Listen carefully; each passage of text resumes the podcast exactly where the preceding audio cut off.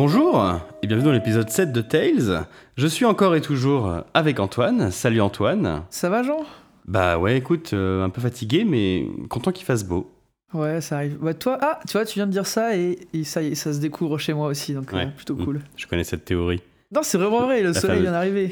La fameuse théorie du contre-champ. Hey, derrière ça. cet écran que tu ne vois pas, de l'autre côté de l'ordinateur, il y a du soleil. Ouais, mais écoute, on va pas commencer là-dessus. Dit-il en doudoune. c'est pas une doudoune, c'est une polaire, tu n'y connais vraiment rien. Ouais, ouais, d'accord. Bon, du ouais. coup, quoi de neuf sinon? Bah écoute, euh, dans le monde du jeu de rôle, euh, plusieurs choses. Peut-être qu'on peut commencer par euh, ce qu'on a pledgé ces derniers temps. euh, bah, Si tu veux, hein, euh, la fameuse rubrique comment mal dépenser son argent. euh. On n'a pas pledge grand-chose. Moi, j'ai pas fait de nouveau pledge euh, Bah, récemment. Euh, bah alors, pledge, non, mais acheter, oui. j'ai- Oui, j'ai peut-être un peu déconné. Euh, Il me semble que juste avant qu'on lance l'émission, il y a environ 10 minutes, tu m'as tu m'as dit que tu avais craqué euh, à oui, 2h du matin. euh. c'est- possible que j'ai acheté l'intégrale, mais je, de- bon, j'a- j'avais le livre de base de Barbarian of Lemuria, et tu comprends, il me fallait les chroniques lémuriennes et le dieu voilé, c'était évident. Donc c'est possible que j'ai craqué hier soir, effectivement. Et en fait, pourquoi à 2h du matin? Parce que c'est là où je suis le plus faible. non, mais tu vois, il y a, on dit ça, mais il y a autre chose qui s'est passé. C'est- D'accord. C'est qu'en fait, il y a pas longtemps, il y a eu un live. Euh, commencé à lire Lilith, c'est ça? Non, toujours pas. La élite, toujours pas. Il y a un live apéroliste Ah, pardon, qui est sorti. j'ai cru. Non, non. Il y a un live apéroliste qui est sorti avec euh, les 12 singes et euh, on s'est fait avoir, quoi. Enfin, moi, ça a été direct. Toi, ça a été un retardement. C'est-à-dire que moi, ça faisait quelques semaines, moi, que je regardais les encagés du coin de l'œil en mode genre un jour, t'inquiète, on deviendra potes.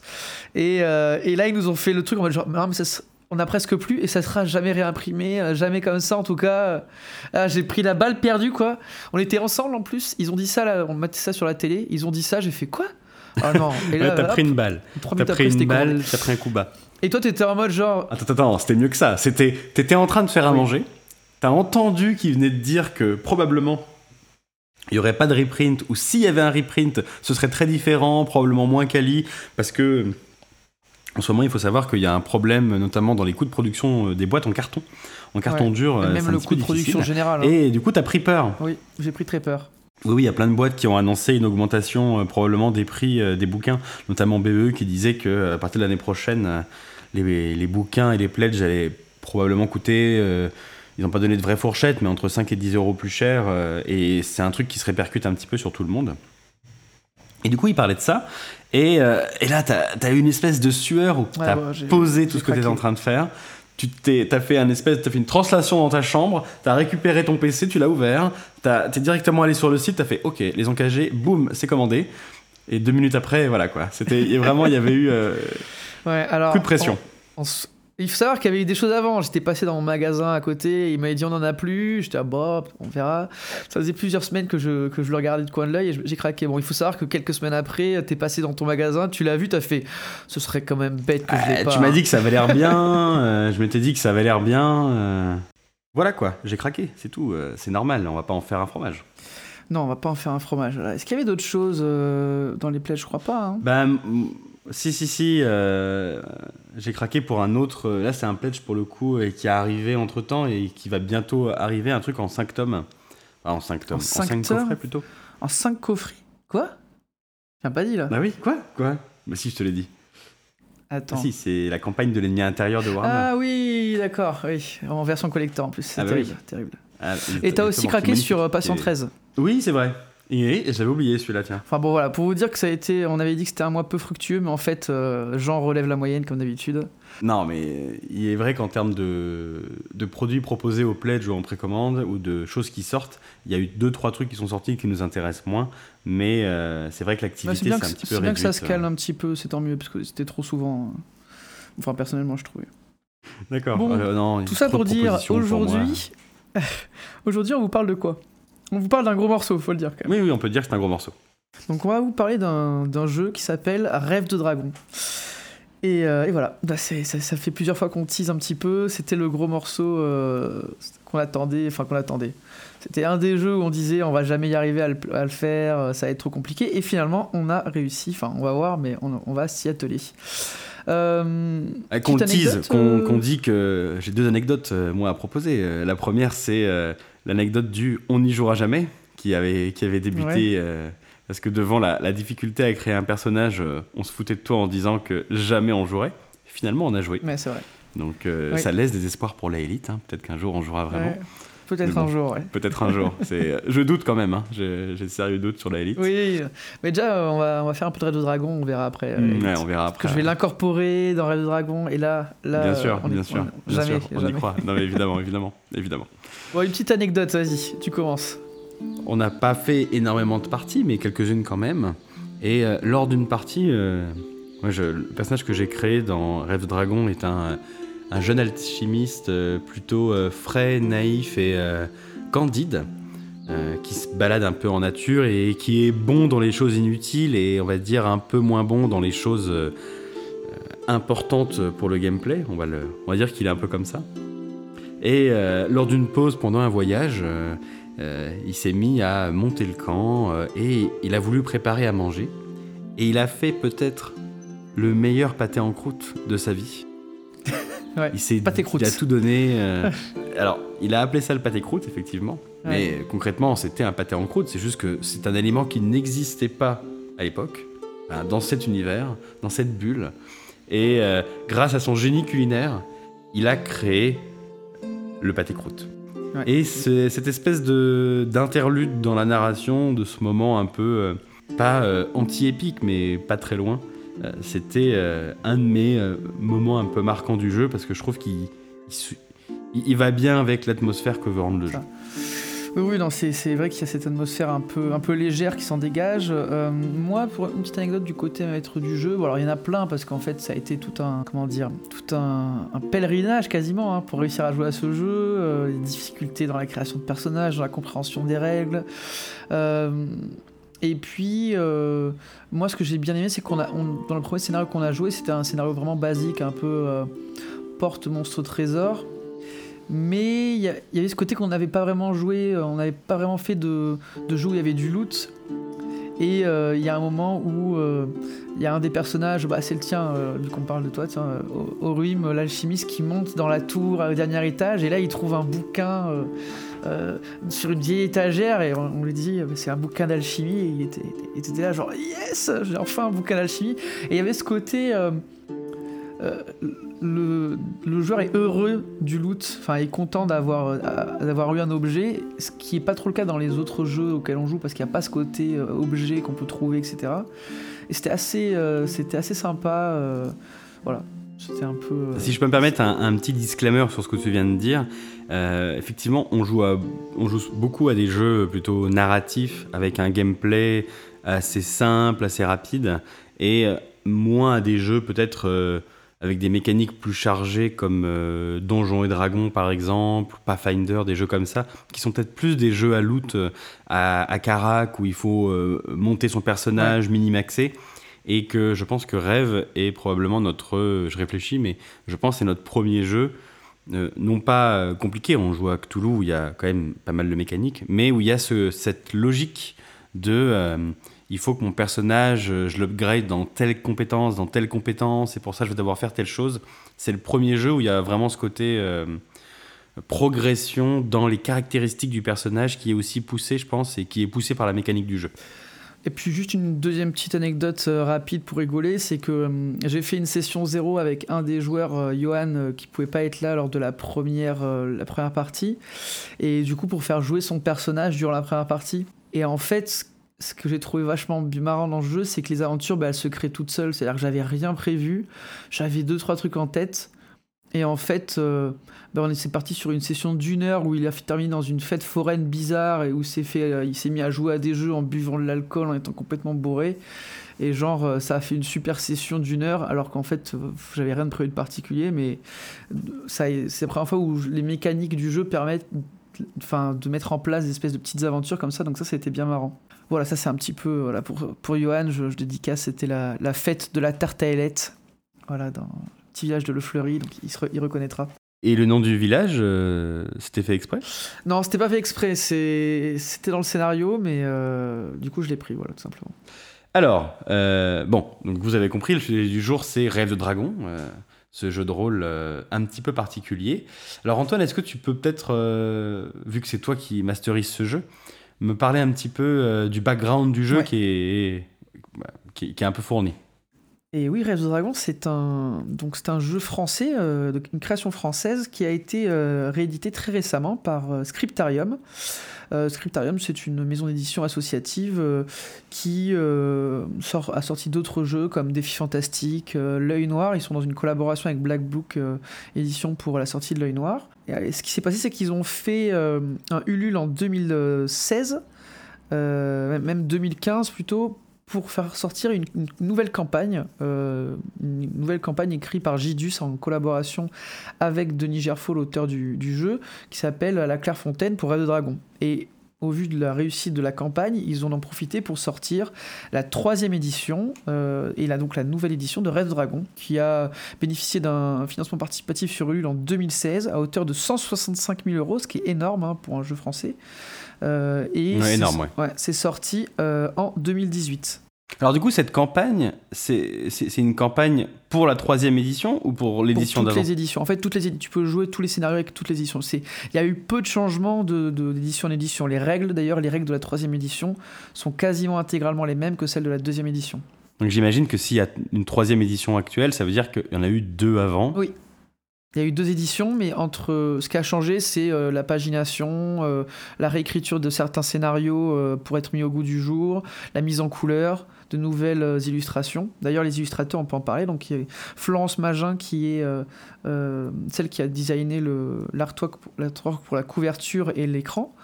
et ensuite, Roland Barthélémy et Gidus, qui sont, qui sont les illustrateurs actuels donc de la dernière mouture. Et du coup, le jeu, originellement, il est sorti en quelle année La première mouture du jeu, c'était quand Il est initialement sorti en 85. Il a été publié par Nouvelles Éditions Fantastiques, donc l'auteur Denis Gerfaux, euh, qui a sorti ce jeu, qui est en fait peut-être le premier jeu de rôle euh, médiéval fantastique de création française. Euh, il y a eu la seconde édition qui est sortie en 93 par Multisim. En 94 est, est sorti le jeu qui s'appelle Oniros. Donc en fait c'est le même jeu mais avec un système qui est censé être plus simple. En 2004. Censé? Oui, parce qu'il y, a des discussions là-dessus. C'est plus simple, mais en même temps, c'est pas si simple que ça. Donc, est-ce que. Ça dépend. Il y a des gens qui aiment, préfèrent jouer dans la version Oniros, des gens qui préfèrent jouer la version de base. Euh, mais ça a été créé euh, pour simplifier le, système de jeu. Euh, D'accord. Et en 2004, ils ont ressorti la seconde édition chez Ubique. Donc c'est ça c'est même c'est pas une nouvelle édition, c'est juste une réédition de la deuxième. Et même en 2006, il y a eu une traduction anglaise faite par euh, François Lévy qui a été euh, publiée donc euh, par la société attends, je vérifie parce que je vais pas y dire de bêtises. ouais, ça serait gênant. Malcont... non, c'est Malcontent Games. Non non, Ubix c'était la réédition française Malcontent Games qui a été donc en anglais, traduction anglaise. Donc voilà, on a fait un petit peu le tour de l'édition, on va pas rentrer dans chaque détail. Bah, par contre, ce, que tu peux, ce, qu'on peut, ce dont on peut parler, c'est, euh, maintenant qu'on a parlé de l'édition et de l'histoire du jeu un petit peu, c'est, on pourrait parler de l'histoire du jeu dans le sens euh, l'univers, dans quel univers on joue. Ouais.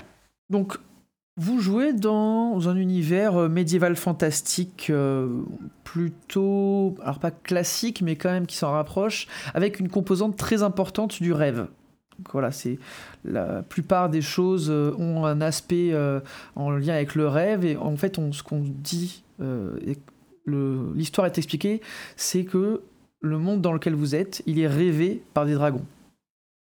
Et donc vous êtes un personnage rêvé par un dragon dans un monde rêvé par des dragons. Et du coup tout est en lien avec l'onirisme. C'est pour ça qu'on dit que c'est un jeu médiéval fantastique onirique D'accord, tu avais aussi, pendant la prépa de, ce podcast, parlé un petit peu d'un espèce de conte, d'univers du conte avec une ambiance très. Euh, on avait utilisé les mots euh, candide pour définir tout ça, euh, naïf, mais dans un sens frais et assez bienveillant. on, a, parlé un peu d'un côté désuet, mais dans le, dans le côté, dans le bon côté de la chose, dans le côté un peu ancien, mais qui qui te fait voir les choses un peu d'une manière différente. Donc ça, c'était... Euh, oui, C'est vrai que, d'ailleurs, on l'a dit tout de suite, le conte, etc., c'est vraiment ce qu'on retrouve dans ce jeu. Il y a ce côté un peu féerique, enfin... Je sais pas comment expliquer, mais... Mais voilà, le côté bah, conte pour pouvoir l'expliquer, on avait parlé euh, aussi, euh, moi je trouve que même si jamais c'est sorti après, euh, il y a un parallèle assez évident à faire avec un jeu vidéo, Link's Awakening, où Link se retrouve attention spoiler hein, pour ceux qui n'ont pas joué à Link's Awakening et qui voudraient y jouer là maintenant en 2022, qu'il vient de ressortir sur Switch, hein, je vous le rappelle, euh, où euh, Link se retrouve projeté dans le rêve d'une créature. Donc là, c'est pas de multiples créatures qui rêvent un monde, mais c'est une créature légendaire qui rêve une île et tous ses personnages. Et Link, Link pardon, se retrouve être dans ce rêve, à interagir avec ces personnages-là. Et il euh, y, a vraiment quelque chose qui ressemble dans le style parce que bah, dans Rêve de Dragon, quand un personnage décède, c'est que le dragon qui l'a rêvé s'est réveillé. Euh, et dans Link's Awakening, eh ben, euh, Link cherche à réveiller le poisson rêve pour sortir du rêve. Et ce qui est mis en parallèle, c'est que s'il fait ça, il fait disparaître l'île et tous ses habitants. Donc il y avait vraiment Moi, ça m'a beaucoup fait penser à ça, même si jamais je sais très bien ce que tu vas me dire. Oui, bah c'est... Le Dragon est sorti en 85. Voilà. Link's Awakening est sorti en 93. Donc qui a copié qui? Bon, je, sais pas. Voilà, on a, compris. Euh, il faut savoir que l'auteur du, du, jeu, donc Denis Gerfaux, il, il, est très fan de, de Lewis Carroll, euh, l'auteur de Alice au pays des merveilles. Et il y a ce petit côté décalé euh, euh, qu'on peut retrouver effectivement dans l'univers. Je trouve qu'il y a quand même des parallèles qui peuvent être facilement faits. Donc pour vous donner un peu une idée, c'est ça. C'est, ça peut vous faire penser à du Link's Awakening. Et puis il y a un petit côté Alice au pays des merveilles dans, dans cette folie, cette, les, les, noms, les jeux, les jeux de mots, les choses comme ça qui sont très présentes dans le jeu. Et c'est vrai qu'il y a une petite inspiration. Donc ça, voilà, je pense qu'on n'est pas obligé de rentrer plus dans le détail. On vous a fait un petit peu... Euh, vous comprenez un peu de quoi l'univers est fait. Maintenant, on va commencer à parler bah, du, du, gros morceau, quoi. Qui est-ce qu'on incarne euh, dans ce jeu-là Non, d'abord, il euh, faut qu'on parle non, mais bien. qui on incarne dans le jeu, avant de parler du gros morceau. Ah oui, ça en fait partie. Oui, oui, pour moi, ça en fait partie.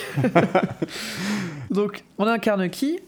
On incarne ce qu'on appelle des voyageurs, c'est-à-dire des personnages euh, humains euh, qui sont euh, mus par le voyage, c'est-à-dire que ils ont une envie de voyager, de découvrir, de, de, chercher des mystères, de les résoudre.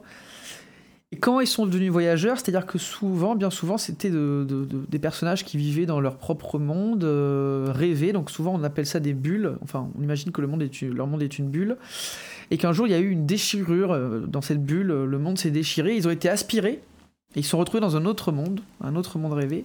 Et le problème, c'est que vu qu'il y a une infinité de mondes, eh bien, une fois qu'on a, qu'on a changé de monde, c'est quasiment impossible de revenir en arrière. Parce que les déchirures sont aléatoires et que le voyage est aléatoire. Alors là, si je peux me permettre, c'est juste quelque chose que j'avais pas bien compris quand tu parles de bulle et d'univers et que j'ai compris que récemment que tu nous l'avais précisé, c'est qu'en fait, ce que tu appelles une bulle ou un univers, ça va être une région, euh, de quelques centaines de kilomètres carrés ou dizaines de kilomètres carrés avec euh, une ville importante, quelques villages, euh, un paysage sauvage particulier, mais en fait qui est assez petit, qui est vraiment est Ça peut dépendre des bulles. Il y a des bulles immenses. Il y a, des, il y a des bulles immenses et des bulles qui sont reliées, mais la plupart du temps c'est ça effectivement. C'est une région. souvent on dit voilà il y, a un, il y, a un, ou deux villages et puis au nord il y a la forêt interdite, au sud la mer qu'on ne passe, qu'on traverse jamais, et les gens voilà sont un peu cloîtrés dans cette région. Et des fois il y a comme je viens de le dire il y en a qui sortent de cette région par. C'est ça, et les voyageurs, en fait, c'est ceux qui traversent tout ça. Donc c'est. C'est ça, c'est ceux qui bougent de rêve en rêve.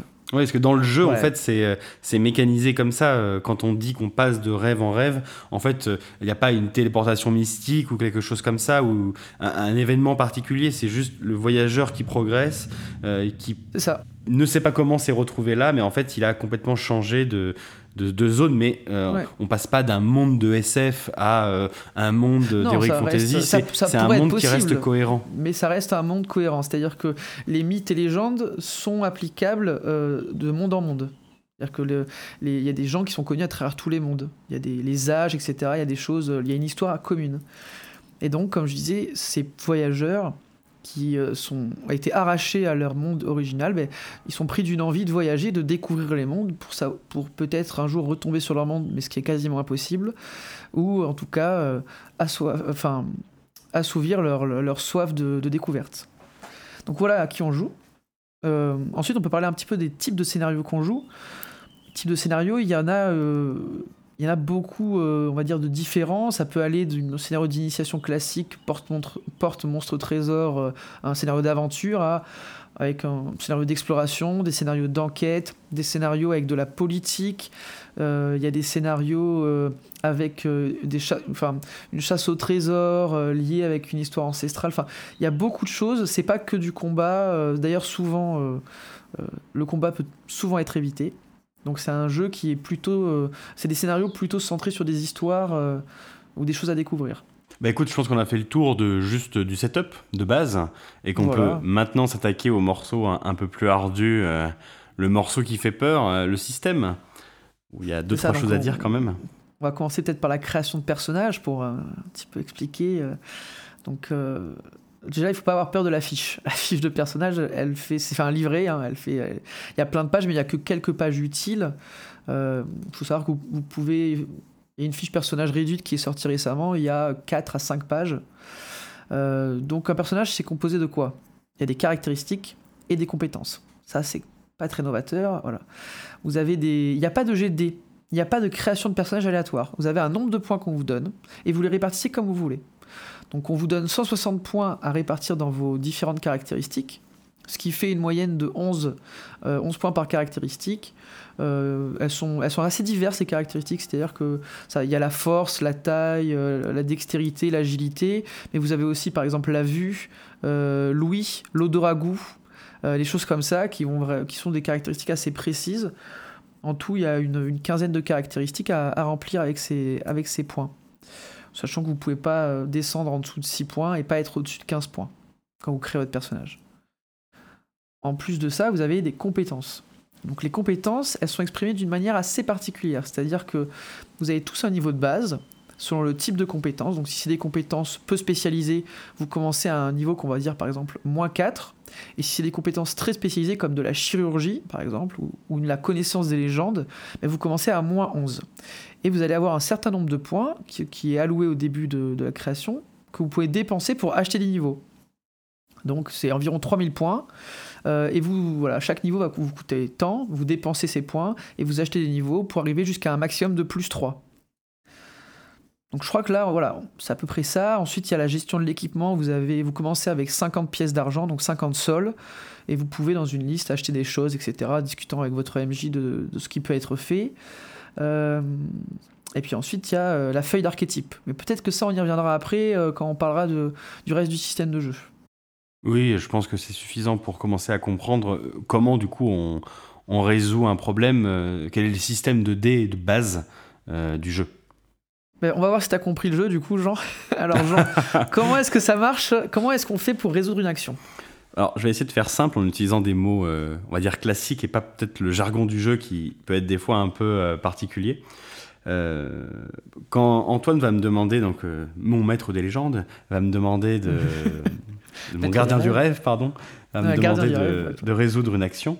Euh, je vais lui dire, ok, euh, je veux monter euh, à cet arbre, je veux escalader cette tour perdue dans la forêt. Et à ce moment-là, il, va me demander de faire, de croiser en fait une caractéristique avec une compétence. ce qui va me donner un objectif. Je, je, précise un petit peu. Il va me dire, ok, je sais pas, c'est de la dextérité avec de l'escalade. Ça doit être ça, euh, je pense, euh, C'est ça, c'est agilité, agilité, escalade ou dextérité. C'est plutôt agilité, si on veut être précis. Donc du coup, on va dire que j'ai 10 en agilité et qu'en escalade, j'ai moins 2. Et donc à ce moment-là, j'ai euh, tous les joueurs ont ça, un tableau à deux entrées, hein, d'accord, où vous allez avoir d'un côté sur une des entrées votre niveau de votre caractéristique, hein, qui va de 0 à 14 agilité par, exemple. Et sur l'autre face du tableau, votre entrée pour votre compétence qui va là de moins 11 à plus 11.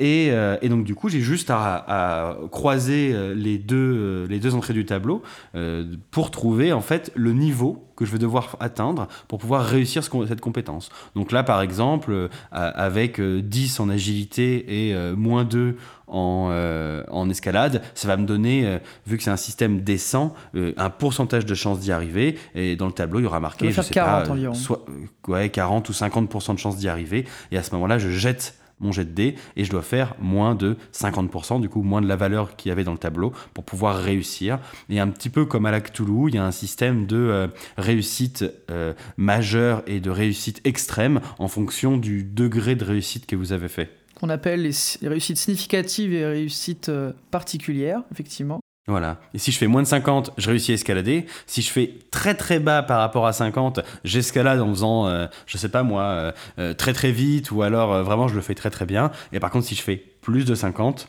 et ben là, soit je tombe, soit en tout cas je me rate. En tout cas, il se passe quelque chose, je n'arrive pas à faire mon action. C'est ça. C'est ça, j'ai compris le système, tout va bien. Tu as bien compris le système. Il y a quelques petites choses qu'on va rajouter. C'est que, donc, comme tu l'as dit, toutes les actions se, se résolvent avec ce qu'on appelle la table de résolution, qui est unique. Et du coup, à chaque fois, il faut se référer à cette table. Une autre chose, c'est que, en fait, euh, tu as parlé des compétences, donc euh, le niveau de ta compétence pour l'une des deux entrées, en fait, c'est plus précisément, c'est le niveau d'ajustement. C'est-à-dire que tu as une compétence, par exemple, à moins 2, et moi, je vais te dire, oui, mais la difficulté de ce que tu veux entreprendre, bah, c'est une difficulté à moins 2, et donc au total, ça te fera un ajustement à moins 4. Oui, d'accord, ok. Donc il y a ce côté où tu as une compétence à plus 3, mais en fait le mur, il est, le mur il est difficile, les prises, il est très lisse, il est difficile, donc c'est une difficulté de moins 4, et donc au final tu arrives à une difficulté de moins 1. Donc en gros, tes compétences, elles te permettent de, d'affronter un niveau de difficulté qui peut être même des fois positif, si c'est très simple, jusqu'à très difficile. Donc ça, c'est, quelque chose qui est pas mal. Ça permet aux joueurs de, à l'avance, savoir environ ce qu'il, ce va entreprendre. vraiment, est-ce que c'est compliqué ou pas Parce qu'il va, s'il regarde dans sa table et qu'il voit qu'il doit faire 10 ou moins, il va dire, moi finalement, je vais peut-être pas faire ça. Je vais peut-être prendre les escaliers. Voilà, c'est, un peu ce côté-là. là, il n'y en avait pas, les escaliers. Non, là, il n'y en avait pas. Mais il n'y avait pas non plus de choses à aller voir en escaladant. C'est ça qui était marrant. Ouais, mais euh, à un moment, ça s'appelle un jeu de rôle. Il faut bien. Euh, tu peux pas. C'était. Euh, nous, on est des joueurs. On n'a pas le scénario devant nous, tu vois. Toi, tu sais qu'il n'y a rien à aller voir, mais nous, on n'en sait rien. Vous pouvez avoir une épée magique cachée dans le lierre, une fiole euh, avec, euh, je sais pas moi, une potion qui permet de détruire les murs de pierre. Je, n'en sais rien. Il peut y avoir plein de ça, choses. Ça aurait pu être une bonne idée, mais non, le maître du jeu, enfin le gardien de rêve a dit non, c'est pas possible. La potion d'une Gramus bon, le sage. Tout ça pour, c'est ça, voilà. tout ça pour dire donc il y a ça, il y a aussi donc d'autres systèmes qui utilisent, mais qui sont toujours à référer sur cette table, notamment par exemple les pointages qui permettent euh, grâce au niveau des réussites, de rajouter un compteur des points. Et plus vous faites de, une réussite importante, plus ça rajoute de points. Et ça permet de calculer combien de temps vous avez mis pour faire une tâche, etc. Bon, on va pas rentrer dans les détails parce qu'il y a plein de annexes, mais ça, tout c'est comme ça. c'est ça. C'est le système général, et grâce à ça, tu peux résoudre la plupart des actions. Le, jeu est quand même particulier parce que, au-delà de ce système général qui englobe une grande majorité euh, des mécaniques du jeu, il y a certaines mécaniques spécifiques, euh, je veux dire, qui utilisent ce système, mais quand même de façon un peu particulière, euh, dont on peut parler, notamment une, une mécanique qui est mise en avant par l'auteur, même c'est toi qui m'avais dit que c'est... Comment tu l'avais cité? Oui, les guerriers, les paladins dans les jeux de rôle ont souvent une mécanique particulière de combat, etc. les magiciens, souvent peu, et il a voulu faire un système pour rendre hommage un peu aux magiciens. Et donc, du coup, le système de magie est intéressant. Euh, ouais, en fait, donc, le système de magie, donc, euh, c'est ce qu'on appelle des hauts rêvants. Les magiciens, c'est des hauts rêvants. Euh, c'est des personnages qui arrivent à accéder aux, hautes sphères du rêve et du coup à, se rapprocher des, fameux dragons qui, les rêvent et de leur susurrer à l'oreille pour que le monde se transforme comme ils en ont envie, pour faire simple. Et du coup, il y a tout un système qu'on appelle le TMR, les terres médianes du rêve, euh, qui, est, un espèce de plateau de, jeu de loi, on va dire. Enfin, ça ressemble un peu à un plateau de jeu de loi, pour faire très simple. Euh, et les, magiciens vont se déplacer à, l'aide de. Enfin, vont avoir. Euh, vont se mettre à méditer pour accéder à ce niveau de conscience particulier et vont se déplacer sur cette espèce de carte pour, pouvoir, pour avoir accès à certaines, roses, certaines zones qui vont leur permettre de lancer un sort. Par exemple, ils vont vouloir lancer un sort qu'on appelle flèche de feu, euh, on a quelqu'un dans notre équipe à, ce sort, et bien pour faire ce sort, il va falloir aller euh, dans une forêt. Et du coup, sur la carte, il y a différents euh, types de zones et ils vont se déplacer jusqu'à arriver dans une forêt. Et quand ils seront dans la forêt, ils pourront faire le jet qui va leur permettre de lancer le sort. Pourquoi c'est intéressant? Parce que ce voyage, en fait c'est encore une histoire de voyage, hein, de voyage dans les terres médianes du rêve, et bien il peut être dangereux. Parce qu'à chaque fois que quelqu'un se déplace dans ces terres, il peut faire une rencontre, C'est-à-dire qu'il peut rencontrer une entité qui peut être soit plutôt gentille, soit justement lui poser des problèmes et peut l'empêcher de, de, lancer son, ce sort. Donc il y a des aventures qui se créent là-dedans aussi.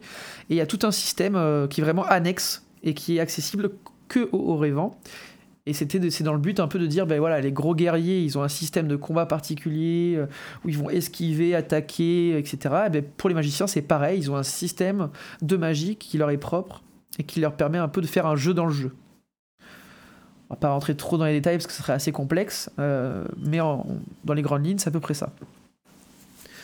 Ensuite, du coup, tu parlais du système, de combat. Euh, justement, on peut rebondir dessus. Tu, tu, parles du système de combat, donc finalement, qui est voilà, quand même moins développé que le système de magie, en tout cas moins original, je trouve, et, qui ressemble euh, pas mal au système de combat qui se faisait à l'époque, mais du coup, qui a quand même des particularités qui, qui fait un peu système de combat, un peu, c'est pas péjoratif, mais un peu old school dans, dans le, la saveur qu'il a. Bah, il ressemble un petit peu à... Euh, oui, avec les jeux d'initiative. Avec l'initiative. Il y, a un, il y a une mécanique qui est très intéressante et que j'ai pas retrouvée ailleurs, c'est ce côté de l'attaquant va choisir la difficulté, euh, sa difficulté qui va s'imposer à lui-même pour lancer les dés. Bah, tu sais qu'il euh, existe ailleurs. Et je peux te donner ah un jeu où il existe, parce que tu y as joué. Et c'est One Ring, mais tu n'as pas encore fait les combats. Ah oui, bon. Et bien sache qu'il y a exactement le même système où tu vas choisir la difficulté et en fonction de la difficulté que tu auras choisie, ça sera plus ou moins simple pour toi d'attaquer et plus ou... et l'ennemi aura la même difficulté pour te toucher. En fait, la difficulté que l'attaquant va se mettre, elle va être donnée aussi au défenseur pour se défendre ou esquiver. Donc ça, je trouve ça très intéressant parce qu'en fait, grâce à cette table de résolution, les joueurs ils peuvent essayer de chercher, de trouver la, meilleure stratégie, de réfléchir à ça. Donc ça, je trouve que c'est plutôt cool. Euh, après, le système de combat, voilà, c'est attaquer, parer, défendre. Il y a des réussites particulières, etc. On va pas rentrer dans les détails. Une des mécaniques qui est intéressante, c'est comment est-ce qu'on évolue? Parce qu'il n'y a pas de niveau dans ce jeu. Y a pas, vous n'êtes pas un guerrier niveau 1. Non. Il n'y a pas de gain de niveau. Y a, euh, personnage peut évoluer en gagnant des points d'expérience. Donc ces points d'expérience, il peut les dépenser à un moment pour pouvoir euh, gagner euh, soit une caractéristique, soit une compétence, monter le niveau d'une compétence. et du coup, c'est des points d'expérience spécifiques. C'est-à-dire qu'il gagne des points d'expérience soit dans cette caractéristique, soit dans cette compétence. On va juste comment on fait rapidement, c'est-à-dire que bah, s'il entreprend une action un peu extraordinaire qui réussit de manière brillante, bah, il va gagner des points d'expérience. Euh, s'il peut s'entraîner, donc euh, voilà, il peut même euh, demander à un, maître de, un apprentissage pour gagner des points. Mais il y a un système qui permet de gagner des points d'expérience qui est Alors juste avant que tu le développes, quand tu dis entreprendre une action difficile et réussir, mécaniquement, ça veut dire que le MJ t'a mis une variable d'ajustement négative sur ta compétence et que du coup c'est ça hein, si j'ai bien compris. C'est ça. Et du coup dès que tu as une compétence à moins 1 enfin qu'il te dit euh, t'es à moins 1 t'es à moins 2 t'es à moins 4 au total bah en fait plus euh, cet ajustement sera négatif euh, plus si tu réussis tu risques d'avoir un gain de compétence important en gros, pour être simple, c'est il faut que ton ajustement final soit négatif, parce qu'il faut ce qui est logique, hein, c'est-à-dire qu'il faut que ton personnage entreprenne une action qui ne lui est pas facile. Donc il faut qu'au total, ce soit négatif et il faut que tu fasses une réussite particulière, ce qui n'est pas facile à faire. Donc ça n'arrive pas tous les 4 matins. Imaginons que par exemple tu es euh, un niveau au final de moins 4, tu fais l'escalade, donc agilité escalade, tu fais une réussite particulière, et bien tu vas gagner 2, 4 points d'expérience en tout, 2 points dans l'agilité, 2 points dans l'escalade. Voilà un exemple concret. Donc maintenant, il y a un autre système qui est euh, bah, un, peu, unique en fait, hein. c'est que dans le jeu que ça existe, c'est le système d'archétype. Et qui est un des systèmes qui fait. Euh, qui est un des gros points forts du jeu, euh, vraiment, c'est vraiment une mécanique très intéressante. C'était, on part du postulat que votre personnage, il a eu une infinité de, de vie, qu'on appelle, qui est résumée dans la feuille d'archétype. Donc c'est avant de, faire cette vie dans laquelle vous l'interprétez, il a eu des centaines et des centaines et des milliers d'autres vies. Et dans ces autres vies, eh bien, des fois, il y a eu des, vies où il a été très bon dans certaines caractéristiques. Et cette feuille, c'est un petit peu le combiné de toutes ces anciennes vies. Et, donc, c'est comme une feuille de, personnage classique. Donc, vous avez toutes vos compétences. Et il a un niveau dans toutes les compétences qui est en fait le niveau le plus élevé qu'une des anciennes vies a eu. Donc c'est un peu la somme de toutes, les compétences, de, enfin des meilleures compétences de toutes ces vies. Et quand ça marche, c'est-à-dire que par exemple, vous, vous avez un niveau de, d'escalade à plus 2, on parle de l'escalade, mais dans une ancienne vie, vous étiez a quelqu'un qui a été à plus 8, donc très très fort en escalade. Durant le jeu, vous allez avoir des situations qui peuvent être euh, difficiles à vivre ou un petit peu stressantes. Par exemple, vous tombez d'une, tour, euh, vous survivez à un combat meurtrier, euh, vous, voyagez dans des lieux euh, très compliqués, et le maître du, enfin le gardien des rêves va vous dire, ben là, vous gagnez des points de stress. Vous gagnez tant de points de stress. Et durant la nuit, votre personnage, il, peut transformer ces points de stress en points de compétence en faisant ce qu'on appelle un rêve d'archétype. C'est-à-dire qu'il va, il va rêver durant la nuit d'une de ses anciennes vies. Le stress qu'il a accumulé va lui permettre un petit peu de rêver de cette ancienne vie. Et en se réveillant le matin, s'il a réussi son jet, eh ben, il pourra transformer un certain nombre de points de stress en points de compétence dans cette caractéristique précise.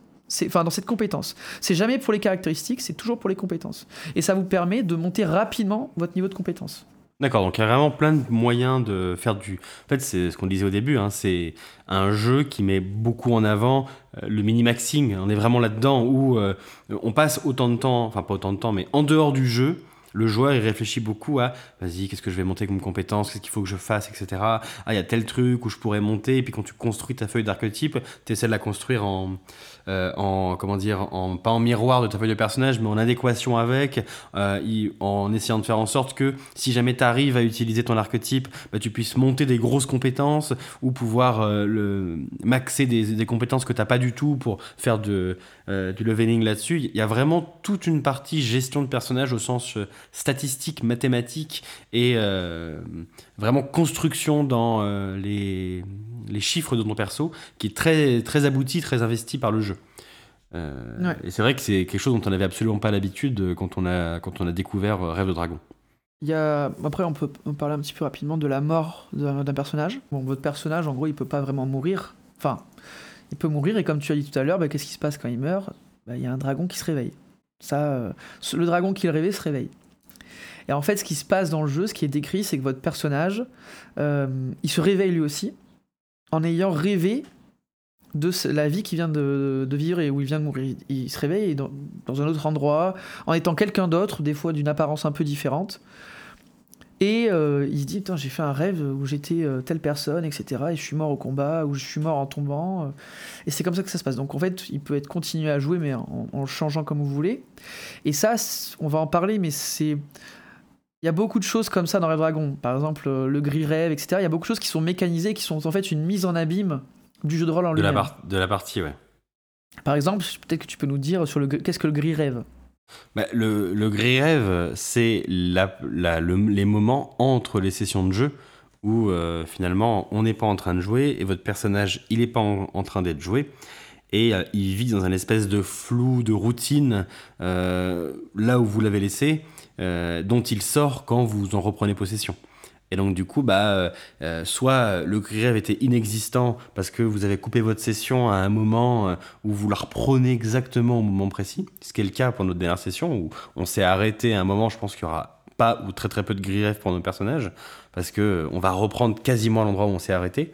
Mais si jamais vous reprenez un mois, deux mois plus tard, votre personnage a vécu dans une espèce de stase un peu floue, de, routine où il a vécu sans vivre euh, dans un espèce de ouais c'est ça euh, de brouillard et il en sort au moment où vous vous mettez à le rejouer ça c'est le C'est rêve et euh, Ouais. le jeu essaie de, de faire beaucoup de métaphores autour de euh, des mécaniques euh, qu'il a où finalement il essaie d'intégrer beaucoup de, de choses propres au jeu de rôle, la mort des personnages par exemple. euh, euh, je ne veux pas trop vous en dire pour éviter de spoiler un petit peu le- l'essence du jeu, euh, mais il y a effectivement beaucoup de choses, même dans le lore du jeu, qui sont en fait des images, des métaphores du jeu de Bah, rôle. par exemple, quand on a préparé le podcast et que en en discutant, tu as compris. Euh, tu sais, tu te rappelles, tu as compris. N'en une- dis pas trop, du dis pas trop, voulait- dis pas trop. Une partie du jeu ce que tu as voulu dire, tu étais là, genre, putain, j'avais pas pensé, mais en fait, oui, c'est ça, d'accord. Ah Et il y a tout ce côté mise en abîme qui est, qui est intéressant. Mais on sent que c'est un je jeu de fan, dans le sens, euh, pas fan de l'univers ou de fan, euh, mais de, de quelqu'un qui aime le média, le jeu de rôle, et qui a essayé de, de faire un jeu qui, presque par rend hommage, mais euh, finalement n'est pas un jeu d'initié non plus, même si on va en reparler juste après, mais à ce petit côté euh, seconde lecture et euh, compréhension de, choses en sous-texte que d'autres jeux n'ont pas, qui sont beaucoup plus premier degré. il y a vraiment ça qui instille un petit peu partout dans le jeu. Ouais. À noter que là, on, vous a juste effleuré les règles. Hein. Ça reste un jeu avec énormément de règles. que l'auteur il l'explique en disant que il trouve que des fois le maître du jeu a une trop grande liberté, euh, qui peut faire un peu n'importe quoi, et que lui, il a, voulu créer un jeu de rôle qui était très mécanisé et qui faisait que le maître du jeu ne pouvait pas être arbitraire. Donc, bon, on en pense qu'on veut, mais effectivement, on, on, y reviendra tout à l'heure. Il y a beaucoup de mécaniques et peut-être euh, un peu trop. On vous dire un petit peu ça après. Bon, à qui ça s'adresse, Jean? Du côté des joueurs, qu'est-ce que tu en penses? euh, Donc moi j'ai été joueur là-dessus et euh, ce que j'en pense c'est que ça s'adresse euh, plutôt à des joueurs confirmés, des gens qui ont déjà joué. Il y a besoin pour jouer à ce jeu, ne serait-ce qu'une seule partie, d'une motivation et d'un investissement qui est important, pas dans le lore du jeu, mais dans la construction de son personnage, dans la compréhension des mécaniques. Il y a, euh, Antoine, quand il nous a fait jouer, il nous a beaucoup euh, euh, autonomisé sur certaines choses, notamment pour les magiciens, enfin pour les, les, hauts rêvants. Et pour pouvoir jouer à ça, il faut... oui, moi, je, je, me rappelle que j'ai mis du temps avant de construire complètement ma fiche de personnage, de comprendre quel genre de personnage j'ai fait. Même après la première session, j'ai changé des choses parce que j'avais pas tout compris, les intérêts que pouvaient avoir notamment les archétypes pour l'évolution de mon perso. Euh, et, ça nécessite ouais, euh, vraiment beaucoup de boulot pour avoir le droit de jouer au jeu. Donc je dirais quand même des gens, euh, alors peut-être pas forcément qui ont déjà beaucoup joué, mais qui ont une motivation inébranlable pour jouer. Quoi. Ça, il faut, il faut, il faut, ça demande un investissement. Tout simplement, c'est ça. Hein, voilà. C'est un jeu qui reste tout public. Ça, on peut être très clair. Hein, y a, voilà, les thèmes abordés. Euh, enfin voilà, c'est pas un jeu. Euh, euh, Antoine il dit ça parce qu'il pense à, il pense à Sombre qui est clairement un jeu avec un, un, warning sur le sujet traité. Il y a peut-être des scénarios de rêve qui traitent de sujets difficiles, mais c'est pas le propos du jeu, comme pourrait l'être un Cthulhu, un Sombre, un Encagé par exemple, qui de par ce qu'il est traite de sujets qui pourraient choquer. C'est pas le cas de Rêve de Dragon. Pas du tout. Et alors, du côté maître du jeu, bon, on va essayer. Gardien des légendes. Gardien, Gardien du rêve. On va essayer d'être plutôt transparent. C'est un jeu qui demande un investissement important, voire très important du côté du maître du jeu. Pour moi, c'est pas un jeu euh, pour, c'est pas le premier jeu à masteriser pour quelqu'un. C'est ou alors si c'est un ancien joueur qui a beaucoup joué peut-être, mais c'est vraiment un jeu aux nombreuses mécaniques. Moi, ça m'a demandé beaucoup de temps pour euh, bien comprendre les règles, les appréhender, comprendre ce que ça, signifiait, les répercussions, etc. En fait, c'est un jeu qui marche un peu comme une horlogerie, c'est-à-dire que tous les rouages sont importants et chacun va chaque règle va influencer une autre règle, etc. pour avoir une espèce de cohérence. Et du coup, ça, ça vous pouvez pas l'apprendre juste en lisant une fois. Donc déjà, le bouquin de règles, il fait 500 pages. Donc euh, il, faut, il faut se le lire. Et ensuite, il faut faire des... Enfin, moi, j'ai dû faire des sessions test avec euh, ben, toi, Jean, ou avec d'autres pour euh, voir un peu ce que ça voulait dire, telle règle, comment est-ce qu'on mécanise, etc. Donc c'est pas pour, pour moi, c'est pas pour mettre du jeu débutant. un peu comme dans Dune, il y avait ce côté, des fois, tu lisais un paragraphe et tu faisais quoi? Et tu le ah oui, il y a ce côté, fois, tu, lis le paragraphe et tu comprends pas ce qu'il y a marqué. Et tu, le lis deux fois, trois fois, quatre fois. C'est ça. Parce qu'en fait, des fois, dans le paragraphe, Jean, Jean, Jean, je vais te lire à haute voix. Euh, je vais te le lire à haute voix et tu vas me dire ce que tu comprends. Tu vas mais laisse-moi tranquille, je prépare mon truc. Non, non, non, j'ai besoin. Il faut que je te le lise parce que là, j'ai rien compris. Et, du coup, il y a peut-être un. Ça. Tu dis qu'il est bien écrit, ça. mais les règles sont touffues, quoi. Non, c'est ça. Et des fois, ben, justement, voilà, le paragraphe, il fait référence à trois règles qu'on a déjà évoquées, qui mêlent, donc il faut vraiment essayer d'être, de bien comprendre. Donc ça, c'est, là-dessus, c'est un peu compliqué. Après, c'est un. Quand ça a été beaucoup moins dur à masteriser que ce que je pensais quand on a joué. C'est-à-dire qu'en fait, euh, grâce à l'écran, etc., eh ben, on s'est lancé et ça, ça a joué tout seul, etc. Bon, parce qu'aussi on a une bonne équipe et que vous, des fois, euh, pendant une demi-heure, vous êtes là sur votre réalisation de pâté croûte, euh, donc j'ai le temps de préparer le reste. On est bon public. C'est ça. Mais en fait, je, pensais qu'on allait être noyé sous les règles et ça n'a pas été le cas. Donc il y a vraiment une bonne expérience côté MJ euh, quand on fait jouer. Mais voilà, ça demande un investissement également important de la part du maître du jeu.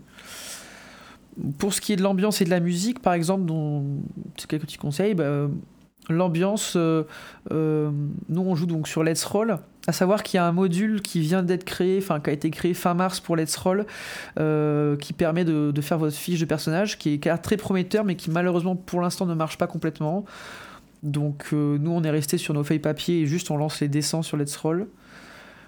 C'est assez facile de trouver des, des, artworks qui permettent de mettre dans l'ambiance. Euh, du médiéval fantastique, il y en a plein. Moi, je vous conseille ArtStation. Euh, Art sur, euh, il y a un site, où vous pouvez taper ce que vous cherchez dedans et vous pouvez trouver des, des, bah, de l'art fait par des, artistes et qui vous permet d'illustrer les propos. Il y a, pour la musique, pareil, il y a plein de playlists intéressantes euh, euh, sur, euh, sur YouTube. on vous mettra quelques liens de playlists dans la description que, que j'ai utilisé pour les parties. Voilà, hein. après il n'y a pas grand chose d'autre à dire. Oui, l'ambiance Heroic Fantasy, c'est pas l'ambiance la plus difficile à recréer, vu qu'on est quand même dans un univers alors, qui est particulier, mais à la fois a un petit côté générique dans le sens où, vu que tu traverses une multitude de mondes, des fois tu as vraiment un côté pardon, univers d'Heroic Fantasy. Euh, et donc, ce genre d'ambiance musicale, elle est. Euh, enfin, ça. Il faut faire euh, attention. moi, j'ai mis du temps à trouver les bonnes playlists parce qu'effectivement, il y avait quand même ce côté un peu onirique, un peu comment dire un peu euh, merveilleux on va dire à, trouver. Donc je voulais pas des musiques qui soient trop euh, taverne ou trop euh, avec des percussions. Donc ça voilà trop épique. Je voulais pas ça. Je voulais quelque chose de plus léger. Donc c'est pour ça qu'on vous mettra les playlists que, que j'ai utilisées. Mais ça reste plutôt facile à trouver. En plus le bouquin regorge d'illustrations. Et donc vous pouvez les utiliser etc donc vraiment ça c'est super. Donc on va passer à l'avis du coup l'avis général sur le jeu. Bah euh, si on doit parler euh, du système, euh, enfin de la partie un peu système règle, le système il est super complet. Il essaye d'être vraiment jusqu'au boutiste, simulationniste, avec ce côté une règle particulière pour chaque situation. Et d'ailleurs, d'où le fait que tu en aies un peu chié pour préparer euh, le jeu, parce qu'en fait, euh, tu as l'impression qu'il y a une règle pour enlever l'armure, une règle pour s'asseoir, une règle pour, une règle pour, une règle pour, et que tu as ce côté un peu. C'est pas que ça manque de trucs polyvalents, c'est que le jeu veut tellement pousser loin euh, la, le réalisme et la cohérence interne de son truc qu'il il pousse à inventer des règles qui auraient peut-être pu être simplifiées, mais c'est pas la volonté du jeu.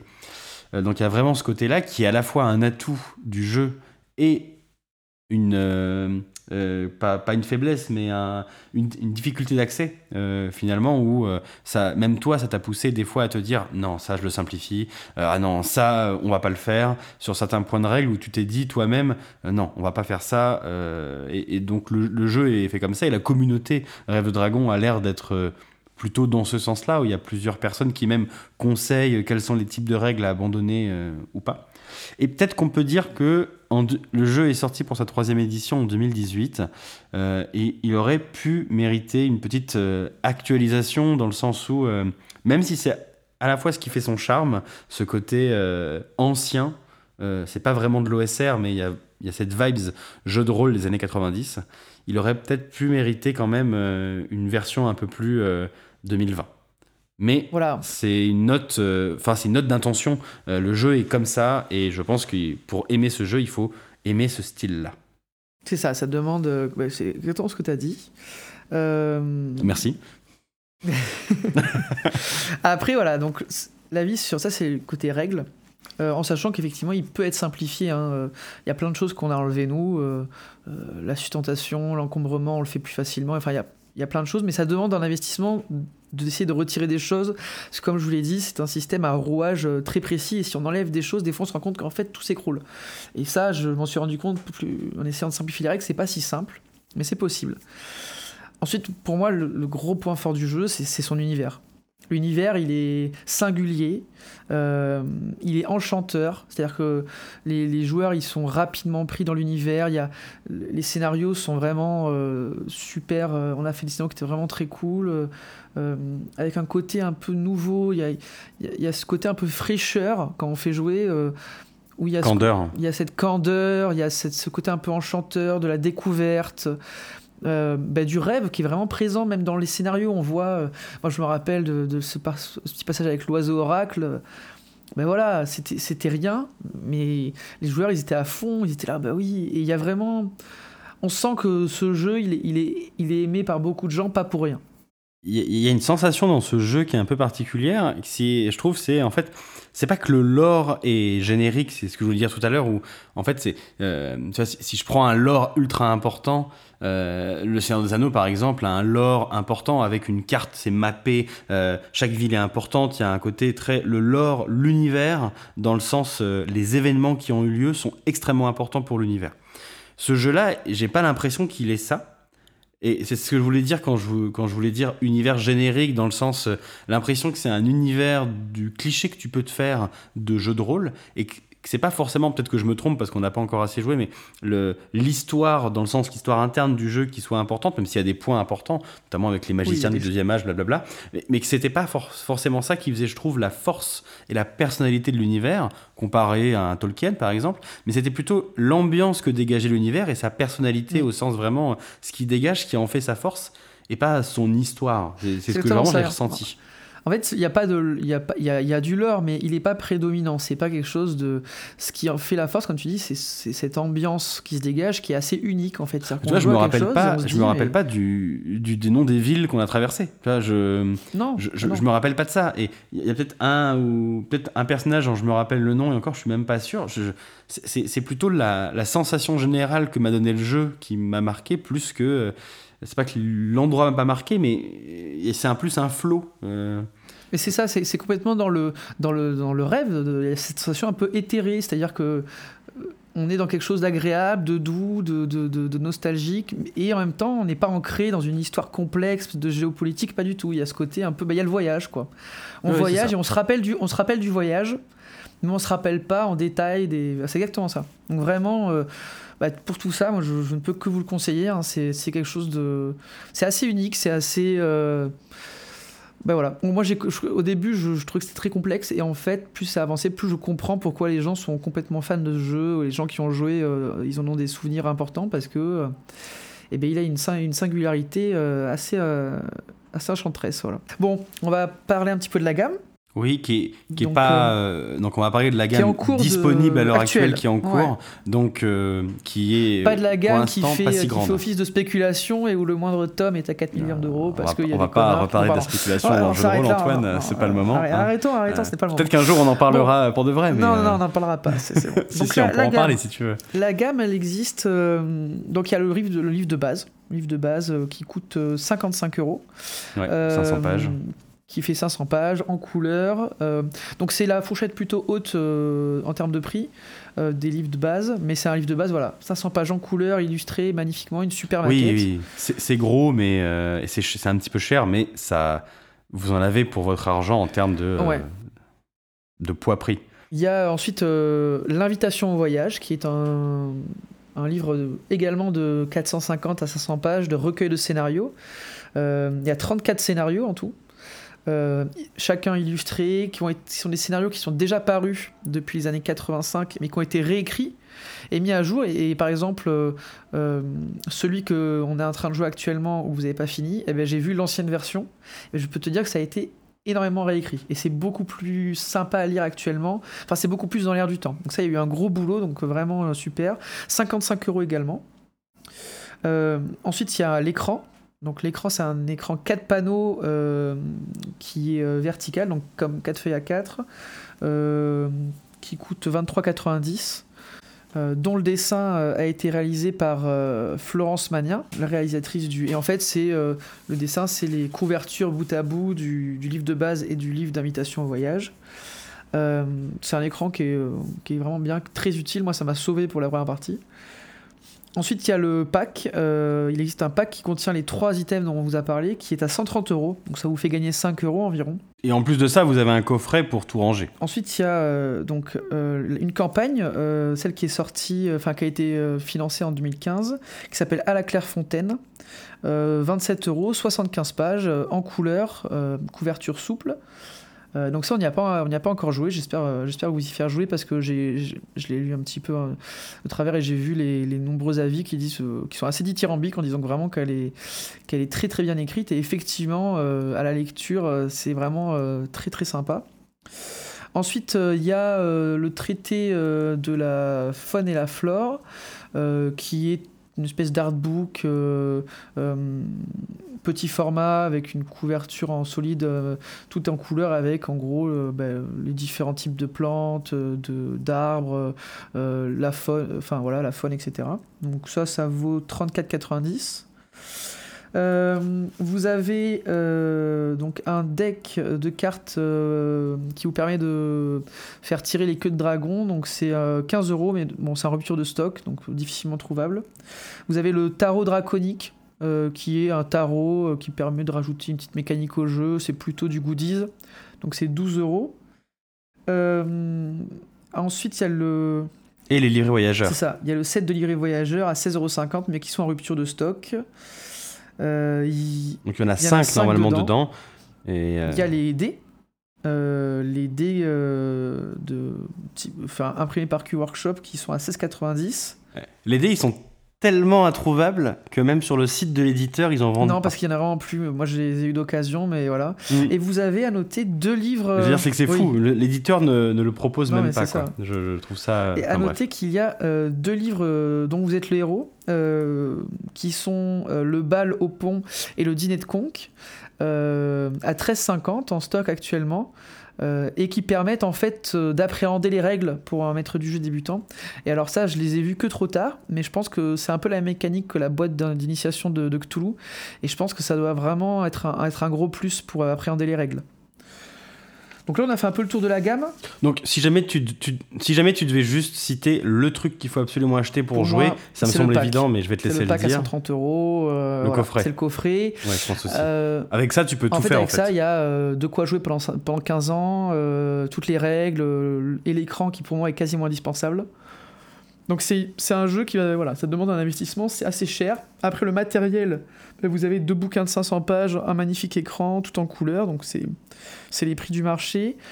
Je vous donne un conseil que j'ai pas fait moi parce que je, ben, c'était quand je l'ai acheté quand j'étais tout débutant dans le jeu de rôle, c'est que achetez-le sur le site de l'éditeur, parce que si vous l'achetez sur le site de l'éditeur, vous aurez le droit gratuitement au PDF, et ça peut vraiment être utile d'avoir le PDF d'un bouquin de 500 pages. Donc euh, l'achetez pas sur un site tiers parce que vous n'aurez pas accès au PDF. Euh, et après, je pense que vous pouvez, vous pouvez, la campagne euh, pour le prix me semble vraiment euh, être une, très bonne affaire. Pour, pour 27 euros, la, campagne elle est vraiment super. Donc ça serait mes conseils, ce serait ça, ce serait le pack et si vous jouez plus et vous voulez vraiment faire une campagne, parce que dans le, dans le livre de scénario, il y, a pas, il, y a une petite campagne, mais il n'y a pas une grosse campagne écrite, et bien vous pouvez prendre à la Clairefontaine. Donc euh, à noter que euh, pour la suite de la gamme, il y a Scriptarium qui tease un petit peu depuis un ou deux ans euh, la sortie d'un recueil, enfin de nouveaux bouquins qui s'appelle le, Les Miroirs des Terres médianes et qui sont, d'après ce que j'ai compris, un ensemble de, nouvelles règles et d'ajouts de, mécaniques pour le jeu avec des scénarios assez particuliers, une, sorte de campagne qui quand je vois un petit peu les réactions des fans de longue date, qui a l'air d'être vraiment incroyable parce que tout le monde attend cette réédition. Euh, ça devrait être euh, cette année, donc en 2022, peut-être euh, en fin d'année. J'ai pas, on n'a pas trop de news. Ça fait quelques mois qu'il n'y a pas eu de communication, mais du coup à suivre pour ceux que ça intéresse. Donc voilà, on a fait un peu le tour de, de, toute la gamme et de ce qui va sortir. Ouais, je pense que c'est pas mal. on peut peut-être parler de nous, ce qui va sortir bientôt.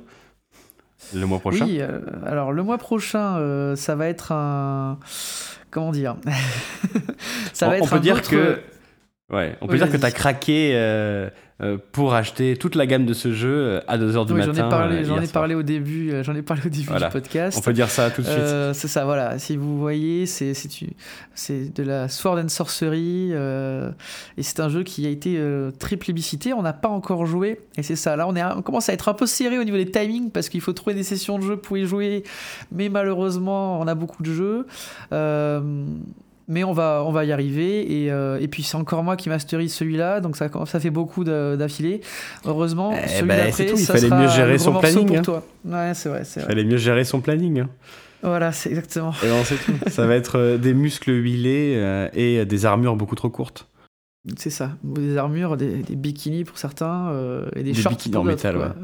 c'est ça, exactement. Mon bon, pom short en métal est prêt. C'est ça. Ah ben on vous remercie d'avoir écouté cet épisode et on vous dit à la prochaine. Salut